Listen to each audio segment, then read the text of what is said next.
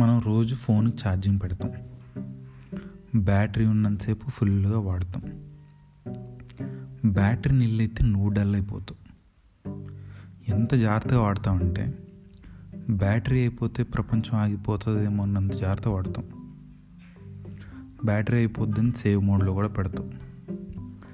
Same అలానే నీ బ్యాటరీని కూడా చాలా జాగ్రత్తగా వాడుకోవాలి కదా. రోజు ఎయిట్ అవర్స్ పడుకొని ఛార్జింగ్ పెడుతున్నావు. మరి దాన్ని అంత జాగ్రత్త వాడుకోవాలి. అడ్డమైనవన్నీ ఆలోచిస్తావు.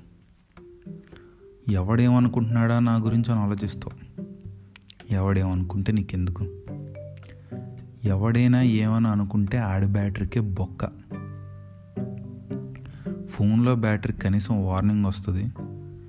నీది ఎప్పుడైనా పోవచ్చు. జాగ్రత్తగా వాడుకో.